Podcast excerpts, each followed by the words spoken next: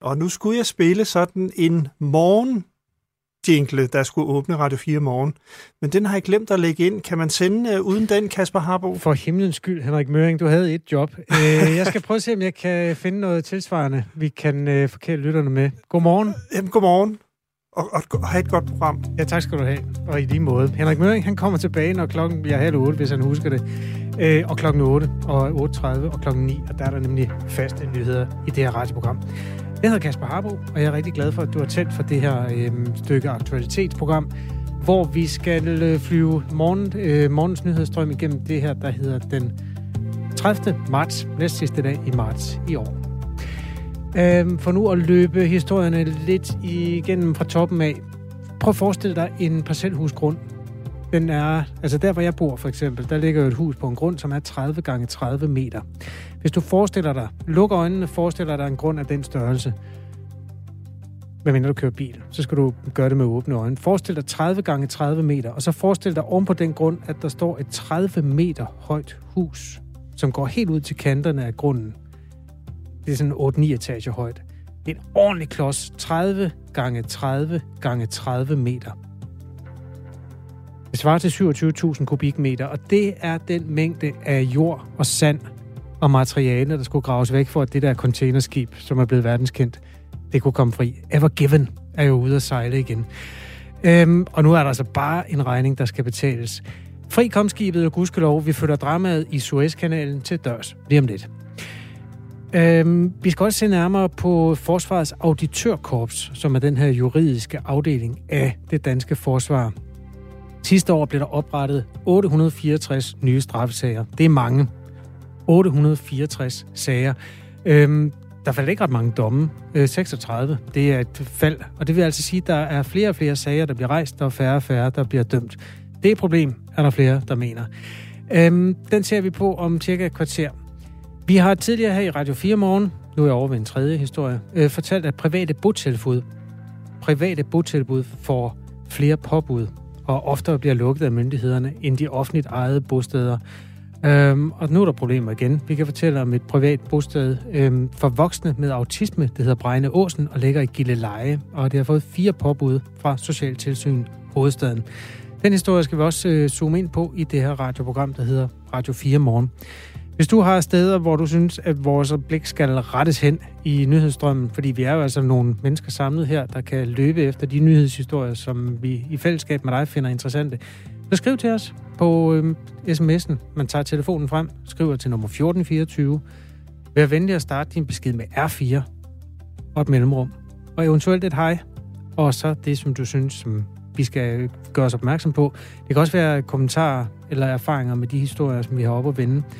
Og så sender du den altså afsted til 1424. Slut eventuelt med et farvel, eller det navn, som du nu har.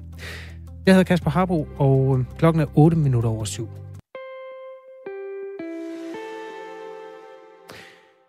Det store containerskib Ever Given, der har siddet på tværs i Suezkanalen i dagevis, sejler igen. Det der skib blev jo berømt, fordi det har spærret for en stor del af verdenshandlen i en uge. Men ved en større operation er det altså lykkedes at få det fri. Hans Otto Christensen har været vores livline ude i den her type skibsfart. Godmorgen, Hans Otto Christensen. Ja, godmorgen. Blandt andet, fordi du har været beskæftiget med skibsfart i over 40 år som professor og nu som selvstændig konsulent. Kan du sådan helt kort koge ned, hvordan man har fået skibet fri? Ja, man har åbenbart fået gravet stævnen fri. Det er et kolossalt gravearbejde, og man har haft, jeg vil ikke sige sandsuger, men sådan nogle skibe, der kan på automatisk vis få gravet temmelig meget sand væk. Så stævnen, som har været kilet ind i siden, den er blevet frigjort, og det er det første skridt. Så har heldigvis månen hjulpet os. Når jeg siger månen, så er det fordi tidevand. Ja, der er fuldmåne, ja. Så vandstanden er hævet med, hvis nok, 0,5 meter eller sådan noget. Men det kan også have ret stor betydning, fordi så bliver trykket på bunden, og det vil sige sugeeffekten mellem skibet og bunden mindre. Og det vil sige, at den kraft, som slæbebunden leverer, den bliver lige pludselig mere tilstrækkelig til at få skibet fri. Og så har man jo fået det rettet op og fået det på langs af kanalen. Og det, jeg så i aftes i nyhederne, det var, at man kunne lige se, at ud agter hvor propelleren, den ene propeller, der er kun en propeller på det skib, sidder, der kunne man se strømmen fra propelleren, altså det, man kalder slipstrømmen, og den slipstrøm rammer så i øvrigt roret og giver dermed styrkraften. Så man kan sige, den propeller, man kunne se, der var så i gang, det var for mig livstegn, fordi så kan man sige, så har vi ikke et dødt skib, så har vi ikke et skib, der er underlagt slæbebådenes evne til at skubbe det. Nej, det kunne selv humpe videre ved egen kraft, og det synes jeg er meget positivt. Det tyder også på, at motoren formentlig ikke har været i stykker, eller i hvert fald kan der måske være noget, man har repareret. Men den er sådan kommet til sig selv fuldstændig nu, og ja. Det er dejligt. Ja, Suez Canal Authority oplyser, at kanten af kanalen er blevet fjernet helt ned til 18 meters dybde. Det er det der sure gravearbejde, du er inde på. Ja. Og så er der jo også gået en strøm af informationer fra de containerskibe og fragtfirmaer, som har haft noget på spil i det her, og som har haft skibe ude og ligge. Mærsk, som er det store danske selskab i den her sammenhæng, meddelte allerede i weekenden, at foreløbig 14 skibe vil blive omdirigeret og tager turen rundt om Sydafrika i stedet for. Det tager en uge længere at sejle den vej, og det koster jo brændstof og løn til mandskabet. Så sparer man så til gengæld, hvad det koster at sejle igennem Suezkanalen. Det er ikke helt billigt. Alt det her økonomiske regnestykke, har du noget som helst overblik over, hvem der kommer til at hænge på regningerne der? Jeg vil sige, det kommer rederierne jo i sidste ende til at hænge på. Altså, selvfølgelig er der forsikringer, der sikkert i det her tilfælde går, man kan benytte sig af til at måske at få erstattet noget af det her. Men altså regningen, den i første omgang, så ligger den på rederikontorerne, den regning, der skal betales. Og det er mange penge. Jeg så, eller hørte i går, jeg blev lidt overrasket over, at det skulle være 10 milliarder kroner om dagen. Senere hørte jeg på en anden kanal, det var 10 milliarder om ugen. Det er jo så lige 7 gange mindre, og det er måske nok det sidste tal, der er mere korrekt. Ja. Men det var 10 milliarder dollars, så det... Men det så betyder vi op på gange 7 igen. Det betyder, hvis vi tager den med ugen, så er det 10 milliarder kroner per dag, og det er mange penge. Ja, okay. Det positive ved den her historie er jo, at man på en eller anden måde har fået henledt hele verdens opmærksomhed på et stykke logistisk mesterværk, fordi nu hører vi først om det nu, hvor det ikke virker, men Suezkanalen er jo en genial opfindelse, som på en eller anden måde er en vital, det er sådan en puls over i hele den her internationale trafik af varer, som vi har gavn af i det daglige, altså alle de varer fra Østen, som vi bare tager for givet, der er her. Ja. Hvad, fremadrettet, man skal jo lære noget af sådan en logistisk katastrofe, som det her har været. Hvad tror du, det kommer til at betyde for skibsbranchen og den internationale godstrafik fremad? Det kommer til at betyde, at nu skal rederierne virkelig have drøftet den her sag igen. Jeg så min tidligere kollega Jakob Klasen fra Danske Rederier udtale sig i går aftes, og han sagde det, som jeg faktisk sagde første dag, at sådan en hændelse som den her, den giver, uanset hvad der er skyld i det, den giver anledning til panderynker, og den giver anledning til en stor granskning rederierne imellem. Hvad der er gået galt? Hvad kan vi gøre bedre? Og hvordan skal vi eventuelt simpelthen opøve vores besætninger fremover for at undgå det her? Der er ingen tvivl om, at der bliver virkelig tænkt i de enkelte rederikontorer og talt om, hvad skal vi nu gøre. Fordi der er ingen tvivl om, at man har så meget fokus på sikkerhed i den branche. Det har man også i andre brancher, vil jeg så sige, heldigvis. Men skibsbranchen har stor afhængighed af, at ting sker sikkert. Mm. Og det her, det udløser altså nogle diskussioner om fremtidig sikkerhed ved at sejle igennem. Specielt med så store skibe, hvor man skal finde ud af, at vi begyndt at nå en øvre grænse, hvor vi må sige hertil og ikke længere. Ja, bredden på kanalen er jo de smalleste steder et eller andet sted i underkanten af 300 meter. Skibene er jo blevet så lange, at det, som det fremgår, Ever Given er små 400. Vores lytter Bjarne Holm har skrevet ind til os, Hans Otto Christensen. Han skrev, godmorgen Radio Ever Given. Måske også et lille hint om, at nu er vi ved at være med af den historie. Ja. Men han spørger, er noget lignende nogensinde sket før? Ja, det er sådan noget... Jeg vil bare påstå, jeg kan ikke pege på noget, det er formentlig sket, eller det er sket før. Men jeg vil sige, vi har jo ikke haft så store skib, og jeg vil sige, vi mig bekendt er det ikke sket i Suezkanalen, før at man har blokeret det på den her måde. Så vil jeg i hvert fald kunne have husket det med min lange erfaring. Ja. Så det her, det er et kraftigt wake-up call til os alle sammen. Og jeg så også en video i går, der viste et track record, altså hvordan skibet de sidste sømil eller halve eller kvarte sømil, den sidste sømil havde sejlet igennem kanalen, og man kunne se, lige pludselig blev det suget ind mod siden, der opstår det, der hedder bankeffekt eller sugeeffekt. Ja. Og så havde det prøvet at slippe fri af det, og i og med, at det slipper fri, så prøver det at manøvrere ud, og så starter det åbenbart en zigzag-manøvre. Og zigzag-manøvre, det ender altid næsten galt til søs, når der er en smal passage. På den måde har vi i hvert fald lært noget af det, Hans Otto Christensen. Ja. Tak fordi du vil hjælpe os med at forstå det felt, som du har arbejdet med i hele dit arbejdsliv. Tak for det, og god dag. Tak i det måde. Farvel. Farvel. Hans Otto Christensen, som har arbejdet også som professor på DTU og rådgiver for Søværnet, og nu er altså også rådgiver hos Radio 4 Morgen i forhold til det her drama, som tilsyneladende slutter nu. I hvert fald den sådan rent fysiske del af det. Der skal nok komme et økonomisk drama, der følger efter. Bjarne Holm, han gjorde det rigtige. Han havde simpelthen et spørgsmål, der hørte hjemme i det interview, han lyttede til. Det kan du også gøre. Bare skriv på 1424. Start din besked med R4 og et mellemrum, så kommer den herind i morgenprogrammet. Nu skal vi et sted hen i arbejdsmarkedet, hvor det går en anelse klumpet i øjeblikket. Nu vil jeg prøve at male det som et eksempel. Prøv at forestille dig, at du har arbejdet over, og derfor har krav på nogle genetillæg, som du beder om. Det, din chef så gør, er først at reagere sådan lidt træt, og bagefter indberetter din chef simpelthen til politiet, at du nu har ansøgt om de her tillæg.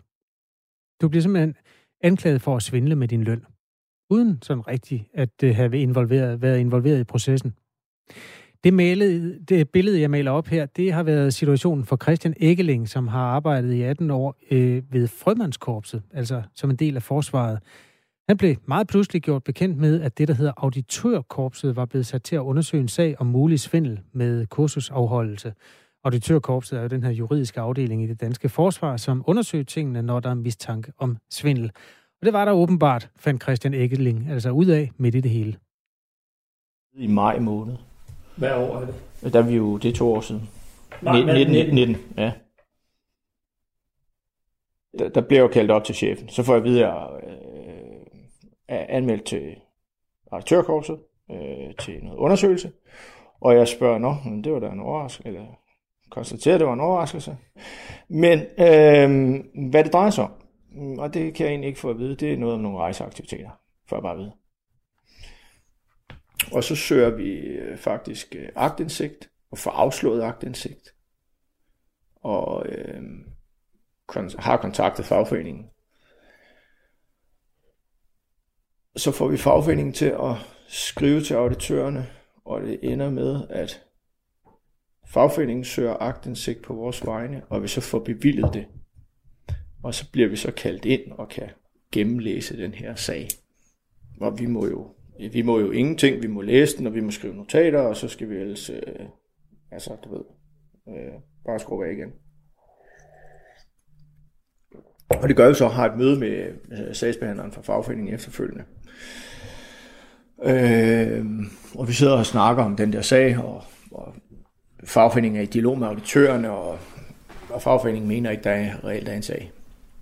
Hvor lang tid efterforskningen reelt er foregået, ved vi ikke, men for Christian Ekeling begyndte sagen i maj 2019.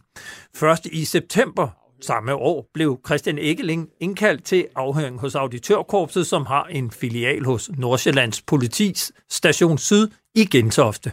Det bliver jo ligesom antydet, at vi har fået nogle penge, og så har vi betalt ham det andet beløb, eller sådan et eller andet. Altså sidder de og antyder. Okay. Og det er forholdsvis nemt at afvise, fordi at alle de her kursusfakturer er sendt direkte til regnskabstjenesten. Vi har aldrig selv afregnet med en kursusudbyder. Og det er forholdsvis nemt at dokumentere. Så den er forholdsvis nem at ligge i jorden. Og en af de ting, der jo er egentlig helt grotesk, det er, at vi bliver faktisk anklaget for at have svindlet med en aktivitet, der aldrig er gennemført. I en periode, hvor jeg så kan dokumentere, at jeg har været på ferie, og det er også forholdsvis nemt at dokumentere, at den aktivitet aldrig har været gennemført. Og på trods af at det, så sender den her undersøger ved Frømandskorpset jo altså et postulat frem til Auditørkorpset om, at vi har også svindlet for et eller andet i den periode. Efter afhøringen på politistationen i Gentofte kører sagen videre hos Auditørkorpset. Christian Ekeling har dog allerede selv taget konsekvensen. Det gør han i det øjeblik, at han bliver bekendt med, at Frømandskorpsets chef har sendt sagen direkte til Auditørkorpset, uden først at bede Christian Ekeling om en forklaring. Og da jeg hører det der har jeg faktisk... Jeg kan sgu faktisk ikke huske, om jeg havde søgt orlov, eller om jeg gør det umiddelbart efter. Og søger med meget kort varsel for den bevilget. Og jeg har siddet og regnet lidt på, at jeg har så meget afspacering, så jeg kan faktisk gå hjem lige bagefter, så kan jeg være på afspacering indtil min orlov starter. Og så har orlov august, september, oktober, og så den 31. oktober, der skal jeg bare give besked om, at jeg ikke, om jeg vil vende tilbage, eller ikke ønsker at vende tilbage. Og jeg har valgt det her orlov, fordi så slipper alt det der med opsigelsesperioder og lort. Ja. Kan bare gå hjem og afvikle, fordi der er jeg sådan set afklaret med, at der gider ikke være mere. Christian Ekeling her blev efter undersøgelsen pure frikendt, men han har på grund af forløbet forladt forsvaret og er nu selvstændig. Alt det her, det kommer fra Radio 4's radioprogram Frontlinjen, som vores kollega Peter Ernstød Rasmussen laver. Og der er altså fokus på sager som den her, som er i kraftig stigning i forsvaret. En årsrapport viser en klar stigning i antallet af sager, der bliver sendt direkte til Auditørkorpset, som altså er den enhed, der undersøger mulig svindel blandt forsvarets personel. Hele interviewet med Christian Ekeling bliver sendt i dag kl. 11 i Frontlinjen, hvor du altså kan høre det her på radiokanalen.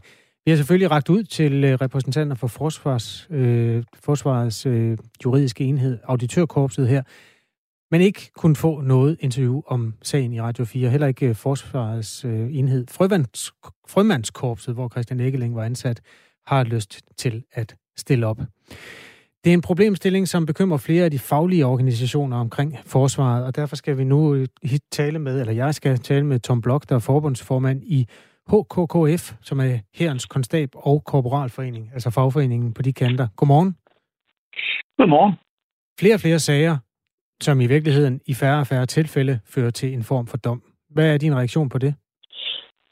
Jamen, det jeg synes om, det er jo sådan lidt, at jeg tror, at det drejer sig lidt om måske manglende uddannelse af cheferne, og så også måske en større klarhed omkring deres kompetencer og rammer derude, sådan at vi kan undgå at få sendt for mange sager til auditørerne. Måske skal vi tale om, hvor meget der er. Altså, det sidste år blev der oprettet 864 nye straffesager. 864, det var en stigning med 7% i forhold til året før, og det er altså bare en kurve, der er gået op og op. Samtidig så er antallet af domme gået ned og ned. Der blev i beretningsåret afsagt 36 domme, og det er altså et fald i forhold til de tidligere domme, eller de tidligere år. Hvad er det udtryk for, det der sker her?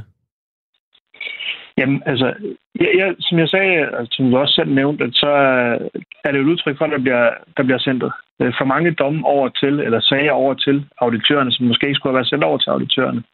Og det tror jeg i høj grad beror på, at man skulle bruge noget mere tid på at få uddannet cheferne derude, sådan at de ved, hvordan de skal håndtere sagerne derude, og hvilke sager de kan håndtere ude lokalt, frem for at sende dem videre til auditørerne. Det tror jeg på i hvert fald kunne give et mere realistisk blik i forhold til de sager, som bliver oversendt til auditørerne. Der er jo brændende ønsker om at rydde op i nogle af de møgsager, der har været i forsvaret. Kan det ikke være et udtryk for det? Altså når der bliver, man beder auditørerne om at undersøge, hver gang der er mistanke om svindel. Det kan jo også være en god ting. Jo, og så tror jeg egentlig, altså det kunne da godt være, at det måske også har noget indvirkning på det, men jeg tror også i høj grad, at det handler om, at der er måske også en usikkerhed blandt nogle chefer om, jamen, hvordan håndterer vi dem her? Kan vi selv håndtere den? Skal de videre? Hvad nu, hvis ikke jeg får det håndteret korrekt? Hvad sker der så med mig? Så der ligger jo måske et eller andet også der i, at man er nervøs for måske selv at lave en fejl, og de konsekvenser, det kunne have. Og det synes jeg jo bare, det beror jo og kalder jo på, at så skal vi have uddannet bedre, og vi skal have gjort cheferne endnu mere bevidste og klar omkring, hvilket mandat de har derude i forhold til afgørelse på sager. Det her det er Radio 4 Morgen, og med i telefonen er der lige nu Tom Blok, der er forbundsformand i HKKF, altså fagforeningen for Hærens Konstabler og Korporaler, eller det er i hvert fald de gamle betegnelser. Det er simpelthen en fagforening inden for de ansatte i Hæren. Og en af dem har jo altså været Christian Ekeling, der i sin tid i Frømandskorpset stod med en sag på halsen lige pludselig. Hans input til, hvordan den type sager, hvor der er mistanke om svindel, den bør håndteres. Jamen, han foreslår, at man håndterer det anderledes. Jamen, jeg mener, at han skulle have gjort, som jeg har været vant til fra tidligere. Altså, jeg har været i systemet i mange år, og da jeg startede for 27 år siden, havde man trådt ved siden af, eller nogen troede, man trådte ved siden af, så blev man jo kaldt ind til chefen, og så startede han jo, hvad skal vi sige, den indledende undersøgelse. Siger, hvor meget af det her er der hold i, og hvor meget af det kan vi lægge i jorden med det samme. Og havde chefen nu gjort det med det samme, så kunne vi jo have streget 90% af den liste umiddelbart, og så kunne vi jo så måske have kigget på det andet og nået til samme konklusion, som auditøren havde, uden at spilde stort set 2 år på den sag. Ikke? Hvad betyder det, Tom Blok, for en person at blive undersøgt af det her juridiske korps af auditører? Hvorfor er det et problem? Altså, det er jo aldrig rart at vide, at der kører en sag mod en, fordi det netop kan have store konsekvenser. Og endnu værre, hvis hvad man egentlig selv føler, at der ikke er fugls føde på sagen.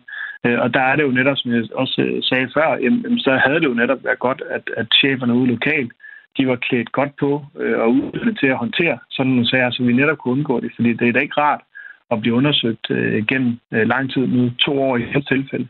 Det er da ikke rart at vide, at man har en sag kørende, og så selvom den i sidste ende falder ud med en frikendelse, så er det jo ikke. Altså, det er da aldrig rart at vide, at der er nogen, der roder rundt i ens arbejdsliv på den måde. Vores lytter Gry skriver, hvad mener du med, at sagerne bliver sendt til auditørerne, uden at chefen har talt med den anklagede? Altså, er det virkelig praksis, at de enkelte medarbejdere, som bliver undersøgt for, om de har båret sig rigtigt ad, de simpelthen ikke får noget at vide om det? Det sker bare pludselig, at der er en sagsmappe med deres navn på inde ved det juridiske korps der auditørerne. Altså, det synes jeg, altså, hvis det er sådan, det foregår, så synes jeg jo klart, at det er et stort svigt, fordi der er jo også, som han selv siger, Christian, der, at han nu lige har taget fat i ham, så har man jo fået en snak om, så har man vidst, hvad det her det drejer sig om, så han jo i hans tilfælde kunne han jo afvise det meste fra starten af. Så det vil jeg da bestemt ikke håbe er praksis derude, fordi det er da det er da ikke særlig god behandling af medarbejderne, synes jeg ikke, og slet ikke noget så vist. Du har ikke hørt så i din egenskab af forbundsformand, du har ikke hørt, at det er standard, at det sker på den måde? Nej, altså det jeg har hørt med nogen der, hvor man har været for hurtig til at sende dem over. Ja, okay. Der er en lytter, der hedder Jens, der skriver til os, eller en mand, frem for alt, som altså hører på det her radioprogram. Jens, han skriver, tænk, at det overhovedet er muligt for en statsejet geschæft, som forsvaret at nægte at udtale sig, når de jogger i spinatet. Det er meget en gåde. Magtfuldkommenhed må være ordet. Synes du, forsvaret burde stille op, når vi belyser sådan en sag her, Tom Blok, i radioen? Ja. Jeg skal ikke sige, hvad forsvaret de skal gøre, men det er da altid, synes jeg, en god idé at forklare sig. Det giver da i hvert fald et klare billede af tingenes tilstand. Kan du få dem i tale sådan bare på forbundets vegne til den her type samtaler? Kan I få en snak om det her, tror du? Det vil jeg da håbe og forvente. Nu er jeg selv sådan rimelig nytiltrådt, men hvis vi har sådan nogle grælsager, så vil jeg da forvente, at selvfølgelig var de klar til at tage en dialog omkring tingene. Tak fordi du var med her, Tom Blok. Det var slet. Hvordan går det? Tak i lige måde. Og hvis auditørkorpset eller Frømandskorpsets repræsentanter sidder og hører det her, så skal de i hvert fald vide, at der er kaffe på kanden hos Tom Blok, der er forbundsformand i HKKF, altså Hærens Konstabel og Korporalforening. Og det har jo så, som jeg var inde på, ikke været muligt at få kommentar fra forsvaret her. Tak for sms'erne. Der er mulighed for at skrive ind til Radio 4 morgen på nummer 1424. Nu er der nyheder med Henrik Møring. Klokken den er 7:30.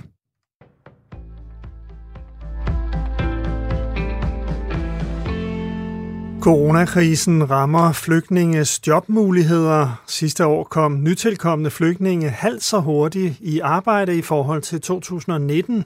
Det viser en analyse fra Danmarks Videnscenter for Integration. Det var særligt under første nedlukning sidste forår, at beskæftigelsen for flygtninge led knæk. Og selvom den nu er på niveau med før nedlukningen, ser udviklingen for første gang i mange år ud til at være stagneret. Og det er bekymrende, mener Rasmus Brygger, der er stifter af Videnscentret. Jo længere tid nytilkommende flygtninge er i landet, jo hurtigere kommer de også i beskæftigelse. Men det er der vendt op og ned på under coronakrisen. Siden flygtningekrisen i 2015 har der været stort politisk fokus på at få flygtninge hurtigt i job ved blandt andet at lave virksomhedsrettet aktivering. I den situation, som vi står i lige nu, så burde man også overveje nogle andre tiltag, og der vil det være helt oplagt at lære af blandt andet Sverige og Norge at kigge på mere ordinær uddannelse. Det kunne være til sociohjælper, eller det kunne være til pædagog for eksempel, eller nogle af de andre typer fag, hvor vi også kan se, at der er mange flygtninge og indvandrere, der er godt at arbejde indenfor. Studerende frygter frafald, hvis SU'en erstattes af studielån. Uden uddannelsesstøtte vil en del studerende overveje helt at droppe kandidatdelen og nøjes med en bachelorgrad. Det frygter formand for Djøfs studerende Rasmus Pilegaard Petersen, efter at Dansk Erhverv har foreslået i Berlingske, at kandidatstuderende fremover skal fratages muligheden for at få SU. Til gengæld skal de tilbydes rentefri lån. Vi ser, at der er en betydelig social slagside ved at omlægge kandidat-SU til at være lånebaseret. Det handler blandt andet om, at op mod en tredjedel vil overveje at droppe kandidaten, og at færre studerende, der kommer fra hjem med korte uddannelser, vil være villige til at gældsætte sig, og dermed til en kandidatuddannelse. Dansk Erhverv foreslår, at der årligt bliver tilført 3,5 milliarder kroner til uddannelsessystemet. Heraf skal 2,3 milliarder kroner findes ved at omlægge SU'en for kandidatstuderende til rentefrie lån. Den stående komité i Folkekongressen i Kina har godkendt en plan om en reform af Hongkongs valgsystem, det skriver avisen South China Morning Post. Planen er blevet vedtaget med stemmerne 167 mod 0. Endnu står det ikke klart, hvilke ændringer reformen vil indebære. Det ventes dog, at andelen af demokratisk valgte medlemmer i Hongkongs bystyre vil falde. Kritikere frygter, at ændringerne i valgsystemet kan blive et stort slag mod demokratiet i Hongkong, som i forvejen er under pres. Rettigheder til fødende er ikke nok for de radikale. Siden januar har historier om dårlige fødselsoplevelser i specielt Region Hovedstaden fyldt i medierne. I dag skal sundhedsminister Magnus Heunicke i et samråd forklare, hvordan situationen kan forbedres. Forud for samrådet har flere partier krævet patientrettigheder til fødende, og ministeren selv har sagt, at regeringen vil indføre en rettighed til 2 dage på eksempelvis barselshotel efter fødslen. Det er dog ikke nok, mener de radikale sundhedsordfører Stinus Lindgren. Vi ser gerne en lidt mere individuel tilgang til fødende. Det er meget forskelligt, hvad de forskellige familier har behov for, og der synes vi, det er mere op til det faglige skøn i samarbejde med familien naturligvis, om de skal blive på hospitalet i kortere eller længere tid. Det handler om at få en god start på tilværelsen som familie. Det handler om en tryg oplevelse, når man er på hospitalet. Og han hedder Stinus Lindgren og ikke Lundgren. Skyde især i de nordøstlige egne, eller sol de fleste steder, 12-17 grader, lidt til frisk vind fra sydvest. Det lyder godt, ikke, Harbo? Det er simpelthen den jingle, jeg ønsker allermest. Tak skal du have, Henrik Møring. Nyhederne således 4 minutter klokken halv og 5 minutter klokken hel, og det lover vi at gøre til en fast del af vores morgenkoncept. Det har vi faktisk gjort lige siden radioen startede den 1. november 2019. Der er løbet meget vand under broen siden da. Velkommen til det her morgenprogram. Klokken er 7:34, og jeg hedder Kasper Harbo, og der er simpelthen en stribe af gode, aktuelle historier til dig i det her program.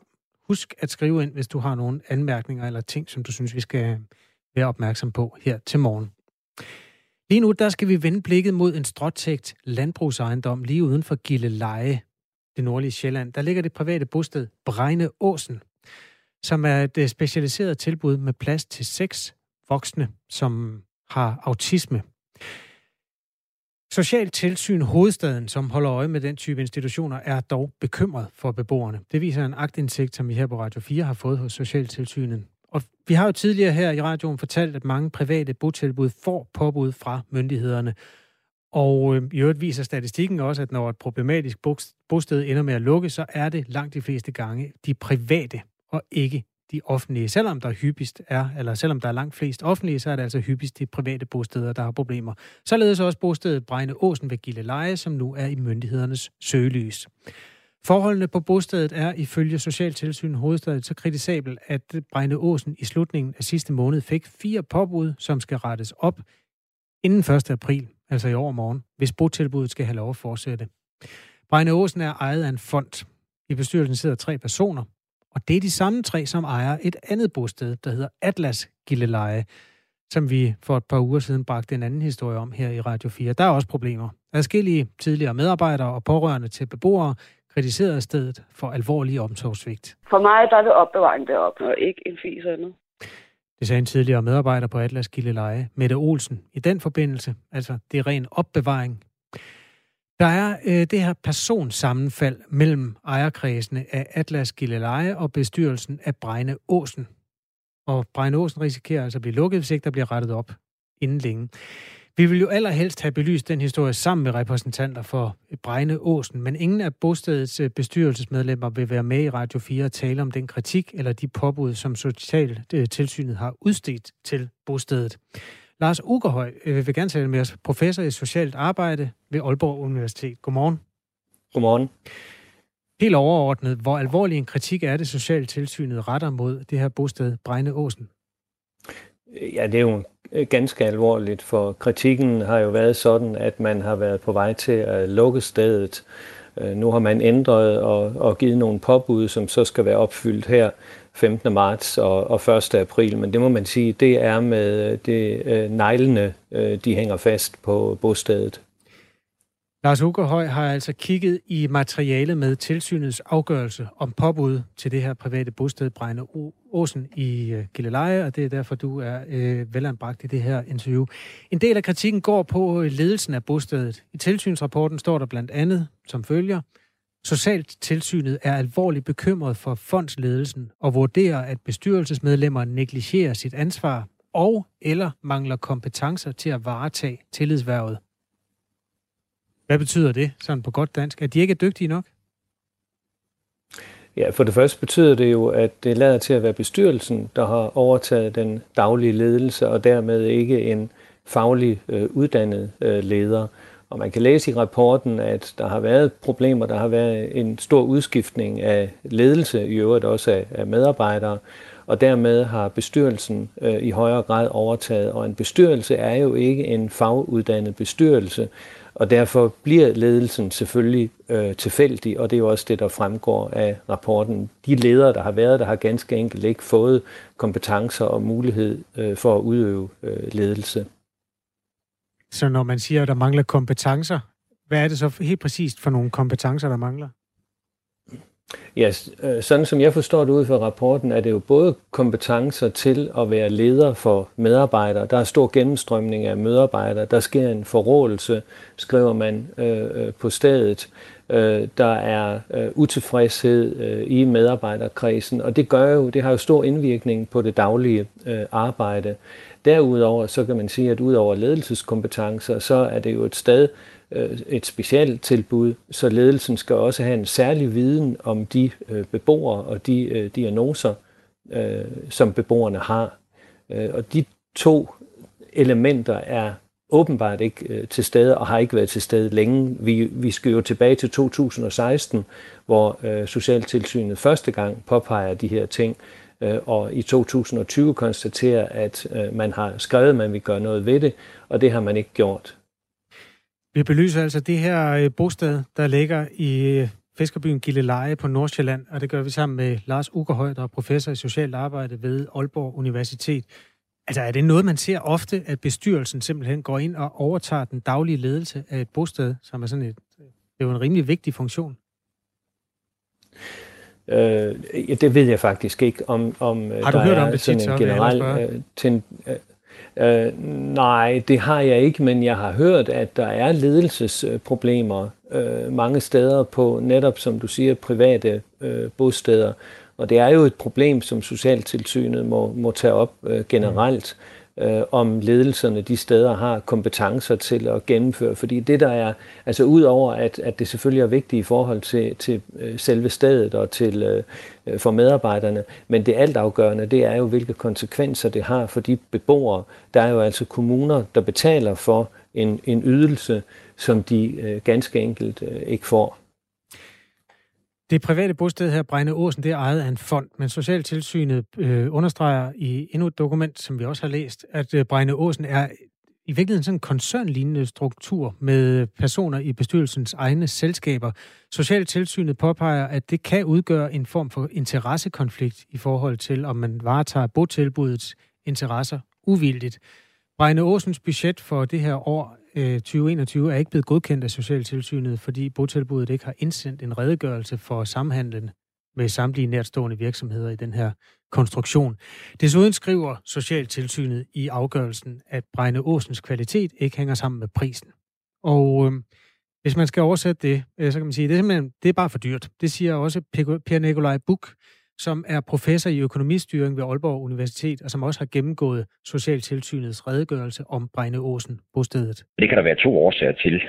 Den første er jo helt oplagt, at man ikke har en ordentlig kvalitet på grund af, at medarbejdere ikke har de rigtige kompetencer, der er for mange vikarer.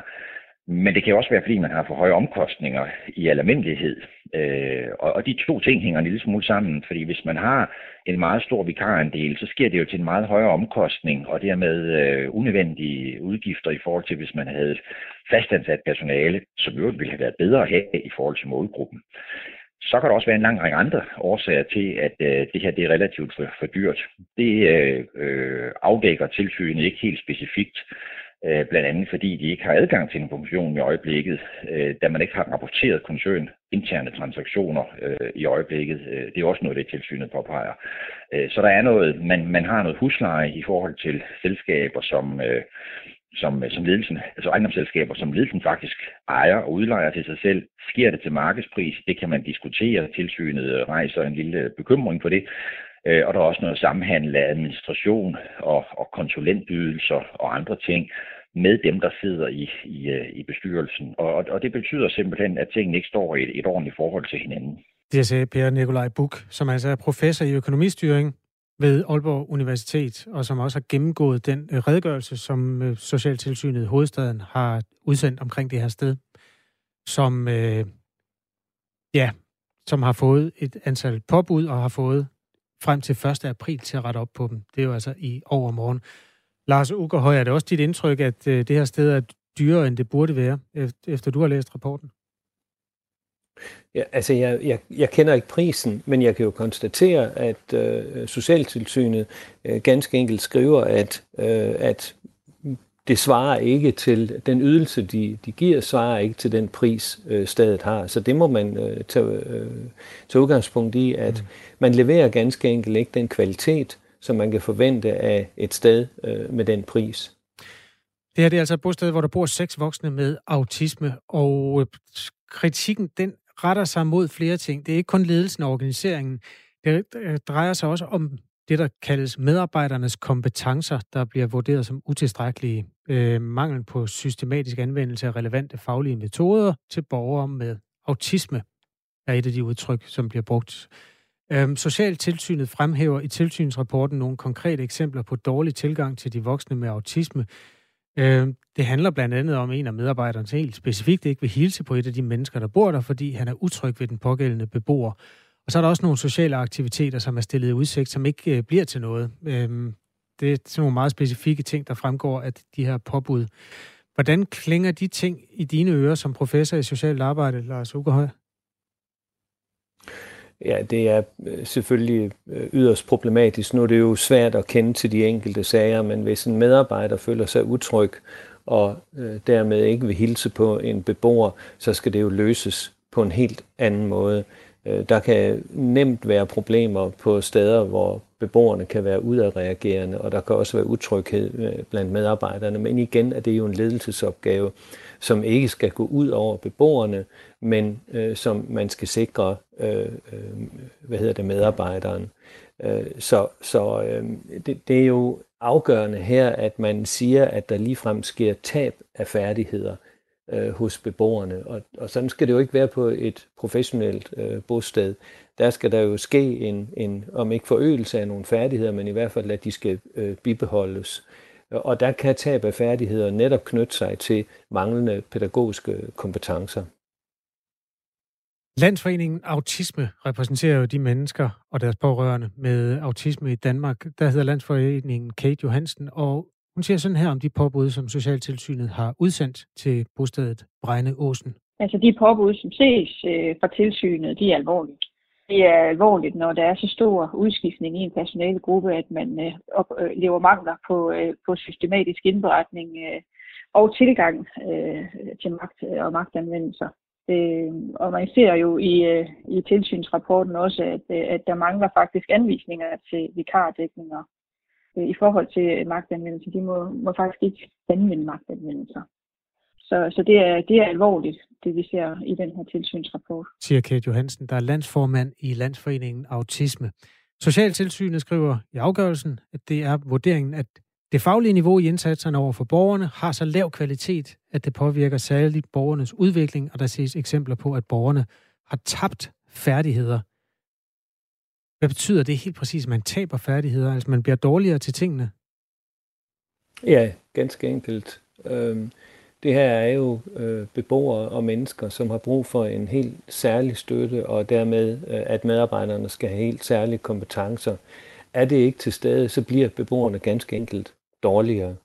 Og meningen er jo ikke bare opbevaring på de her institutioner. Meningen er jo, at man skal støtte beboerne i at komme videre i deres liv, og samtidig sikre, at de problemstillinger, der opstår, at dem kan man løse. Og her kommer, nu bliver der nævnt magtanvendelse, her kommer sådan nogle elementer eksempelvis ind, at man er professionel til at forholde sig til udadreagerende beboere, at man skal kunne forebygge, at de bliver eksempelvis aggressive. Kan man ikke det, ja, så begynder de at tabe færdigheder, og dermed kommer, kan man sige, dårligere ud på den anden side. Tak fordi du var med til at belyse den her sag, Lars Uggerhøj. Velbekomme. Professor i socialt arbejde ved Aalborg Universitet. Ja, Radio 4 har jo så som sagt rakt ud til de mennesker, der styrer Bregneåsen bostedet, og fået nej tak i første omgang til at medvirke i interview her. Der er jo et par dage, sikkert et par travle dage, til at få rettet op på nogle af de ting, der påpeges fra Socialtilsynet. Vi har også været i kontakt med flere pårørende til beboere på Bregneåsen. De ting, som Socialtilsynet har registreret omkring kvaliteten af bostedet, kan de faktisk ikke genkende de mennesker, vi har talt med. En af dem er Søren Rudfred, der er far til en af beboerne, en ung mand med autisme. Vi har været super tilfredse med bostedet. Vores søn, han har vel været 20 forskellige steder, inden han kom herop. Jeg kender ikke den her rapport rigtigt. Jeg ved, der har været noget kritik af bestyrelsen. Jeg ved, der har været noget kritik af, hvor mange vikarer der er. Og det med bestyrelsen, det har jeg ikke forstand på og indsigt i, og det er vel også noget, de kan klare, men det vil være en katastrofe simpelthen i forhold til, altså min dreng, han er hovedet højere end mig, jeg er 1,82, og hvis han er udadreagerende, det er altså ikke sjovt, og det har han ikke været i de 5 år, han har været heroppe. De har simpelthen skabt en ro og en tryghed og en atmosfære, som gør, han udvikler sig, og han er i balance med sig selv. Så det vil være en katastrofe, hvis han kommer ind et sted, tror jeg. Det sagde Søren Rudfred, som altså er en tilfreds far til en beboer, som bor på bostedet Bregneåsen. Som sagt, nej tak derfra til at stille op til interview om kritikken og de påbud, som Socialtilsynet har udsendt. Bostedets bestyrelse skriver en mail til os, at bestyrelsen er meget uenig i afgørelsen. Så kommer citatet her. Vi er meget uenige i den afgørelse. Vi kan desuden oplyse, at bostedet har opfyldt alle påbud i øvrigt lang tid før fristen er udløbet. Bostedet har samtidig klaget over afgørelsen, og sagen ligger nu i Ankestyrelsen. Citat slut. Klokken den er 7:49. Du hører Radio 4 morgen.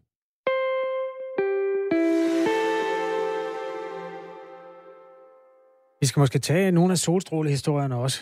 Du får ær til nyhedshistorier fra de steder i verden, hvor tingene brænder sammen coronamæssigt. I øjeblikket er det Brasilien. I går var det Frankrigs hovedstad Paris, hvor der sådan kommer bekymrede eller katastrofale meldinger om sundhedsvæsenets stand. Simpelthen fordi antallet af intensivpatienter bare vokser ud af dimensionerne, som det lokale sundhedsvæsen har været gearet til. Men der er jo altså også hver eneste dag steder, man kunne fortælle om, hvor det går godt. Et af dem er den amerikanske stat Texas, hvor man jo genåbnede i sidste uge, og restriktionerne er simpelthen afskaffet. Folk kan igen gå på restauranter og i butikker uden mundbind. Og det er jo altså på et tidspunkt, hvor USA stadig har stigende smitte mange steder, men Texas kan melde om kontrolleret niveau af corona, også efter genåbningen. Antallet af indlagte i Texas er på det laveste niveau i 6 måneder, og umiddelbart vil man forvente at kunne se effekten af genåbningen på nuværende tidspunkt. Det vurderer den danske ekspert Flemming Konradsen, som er professor ved Københavns Universitet, og som har kigget nærmere på udviklingen der. At man så har kunnet genåbne samfundet og kunne gå på blandt andet restauranter, barer uden mundbind, uden at der er sket en stigning, det kan i første omgang tyde på en god udvikling inden for smitten, men der kan også komme et efterslæb på det der. Det kan hænge sammen med, at texanerne måske i nogen grad stadig efterlever de gamle restriktioner, mener Flemming Konradsen. I Florida, nu kommer citatet her, i Florida så man tidligere, hvordan folk droppede alle restriktioner, og det førte til en hurtig stigning i smitten, siger Flemming Konradsen. Der er altså på den måde minder om, at selv den dag, hvor restriktioner er afskaffet, så er ting som afspritning, måske mundbind, eller i hvert fald afstand til andre mennesker, en rigtig god idé. Klokken den er 7:51. Det var dagens PT mest gode nyhed omkring corona, som jo stadig ikke er fuldstændig under kontrol. Du lytter til Radio 4 morgen.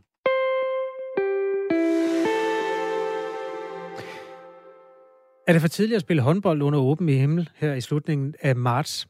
Det er det i hvert fald ikke, når der er corona, og når der ikke rigtig er andre muligheder. Ifølge Danmarks Idrætsforbund har flere sportsforeninger, som i udgangspunktet træner indendørs, nemlig grebet mulighederne for at forsamle sig udenfor. Der må man være op til 50 personer, og det giver jo muligheder, fortæller direktøren i Danmarks Idrætsforbund, Morten Mølholm. Vi opfordrer vores indendørs idrætter, når de nu ikke er åbnet op indendørs, til at være kreative og rykke udenfor i det omfang, de kan. Der er nogle idrætter, hvor det er meget svært at rykke udenfor, svømning, badminton, bordtennis. Men der er en række af vores idrætter, der rykker udenfor. Håndbold blandt andet, også gymnastik. Og det er vi selvfølgelig glade for. Vores reporter Oscar Leo Mathisen var i går ude hos en gruppe piger fra Hjortøj EO Idrætsforening, der ligger i den nordlige ende af Aarhus, som trodsede vind og vejr, fordi de så gerne ville spille håndbold igen. Hej. Der er simpelthen, hvor mange er I? 25? Nej, ikke i dag. Ikke i dag. Der er vi 18 spillere. 18 spillere, der hopper rundt i sandet. Der hopper rundt i sandet, ja. Årgang til Amalie. Ej, det er fint, du målmand hernede. Må jeg ikke høre, hvad I hedder? Lærke. Amalie. Og hvor gamle er I? 13. 11. Hvordan er det at være tilbage og få lov til at spille håndbold igen?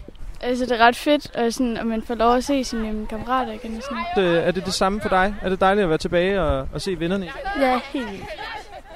Hvorfor er det fedt? Man har savnet dem, man kunne ikke rigtig være sammen med dem, og også at blive i skole, man ikke kunne være sammen med nogen overhovedet. Sådan. Nej, Emeline, så skal du løbe.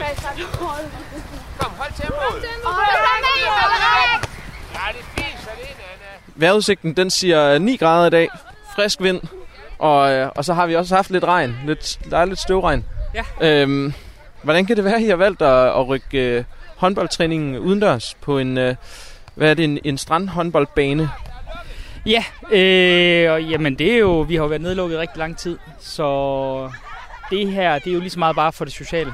Det her er jo en stor gruppe piger, som jo har været meget sammen og har haft rigtig meget at gøre indenfor og har nogle rigtig gode relationer. Og det har vi ikke mulighed for nu. Og det her, det er de rammer, vi har. Og så har vi valgt at gøre det. Og hvis man sådan kigger rundt på banerne, og man lytter lidt med her, så er der jo glæde. De elsker jo at være her, og de synes, det er pisse sjovt at være ude og træne. Så derfor har vi valgt at bruge vores påske på det også.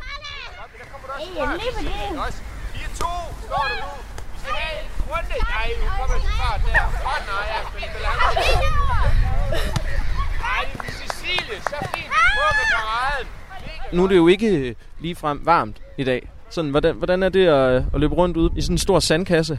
Altså, det er meget hårdt, men når du sådan først kommer i gang, så bliver du meget varm. Ja. Man lægger ikke rigtig mærke til, når man først er i gang. Ja. Så vejret, det holder i hvert fald ikke jer tilbage for at komme ud og spille noget håndbold? Nej, overhovedet ikke.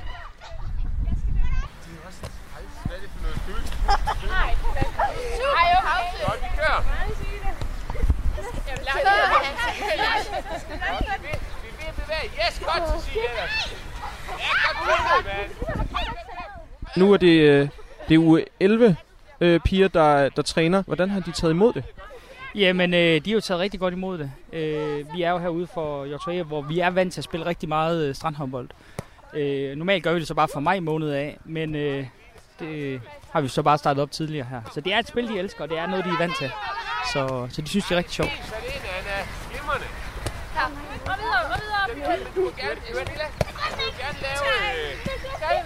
Hvad er det fede ved håndbolden og den måde, man mødes med vennerne på? Altså, du snakker meget, altså det er ikke sådan, altså det er meget sådan et hold, sådan sport, altså du kan ikke spille på en bane alene. Du har brug for folk omkring dig og sådan noget. Ja, og du får sådan lavet meget mere, og det er bare sådan hyggeligt.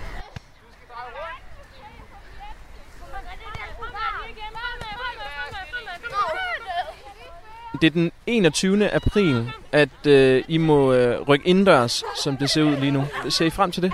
Ja, hvis vi må rykke indendørs den 21. Det er jo der, indendørsidrætter åbner, men vi ved jo endnu ikke, om håndbold er med i den del af planen. Men det krydser vi fingre for, og det ser vi rigtig meget frem til. Og selvom pigerne også synes, det her det er rigtig sjovt, så ved jeg også, de glæder sig til at komme ind for og spille håndbold. Kom så lige det sidste. 30 sekunder igen. Så det er altså sidste afgørende mål, tror jeg. Ja, det er fint, så det er Anna. Glimrende.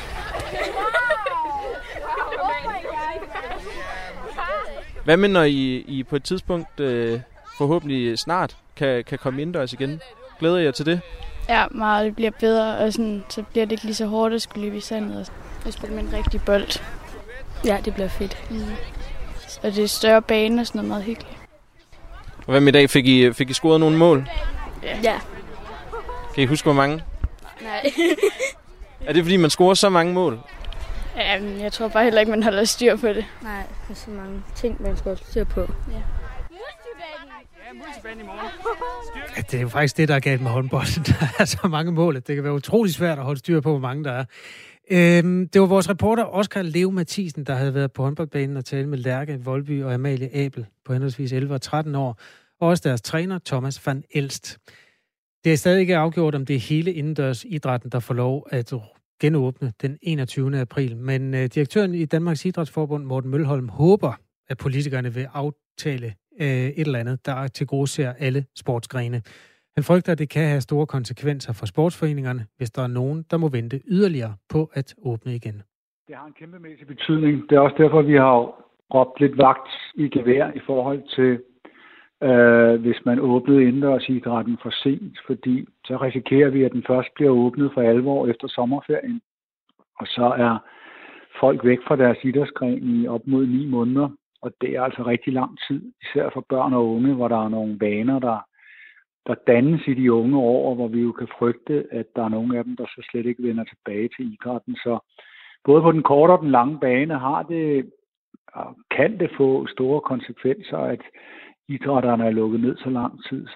Sagde Morten Mølholm, direktør i Danmarks Idrætsforbund, som jo altså er paraplyen hen over alle idrætsforeninger herunder håndboldklubber, som vores reporter var ude at besøge. Vores mand i Hillerød, Bjarne Holm, har skrevet, han er i topform. Tørsvømning bør kunne arrangeres udendørs. Prøv eventuelt at google det. Tørsvømning. Han refererer til et legendarisk klub fra tv-programmet Natholdet, hvor Anders Breinholt og Lars Løkke Rasmussen sammen følger nogle mennesker, der øver sig i tørsvømning. Det er tørt på den helt friske måde. Lige nu hører du Radio 4 morgen med nyheder. Det er Henrik Møring.